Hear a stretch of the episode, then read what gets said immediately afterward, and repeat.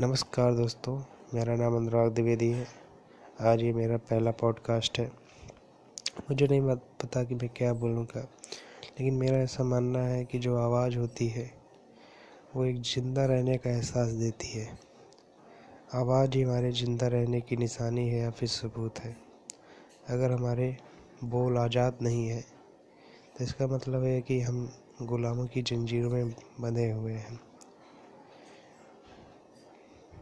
बोल कि, लब, आज़ाद है तेरा। इस कोट में मेरा अटूट विश्वास है और मेरा ऐसा मानना है कि अगर हम अपनी चीज़ों को किसी भी माध्यम से व्यक्त नहीं कर रहे तो बहुत गलत है। वो हमारी गूँगी होने की निशानी है। इसलिए चीज़ों को व्यक्त करते रहना चाहिए। पॉडकास्ट मैं इसको मानता हूँ कि बहुत अच्छा पहचान है। जहाँ पर लोग जहाँ पर हमारी आवाज़ ही हमारी पहचान होती है। तथा जहाँ पर लोग हमारी आवाज़ से ही हमको पहचानते हैं। हमारी आवाज़ ही हमारा ब्रांड बनती है।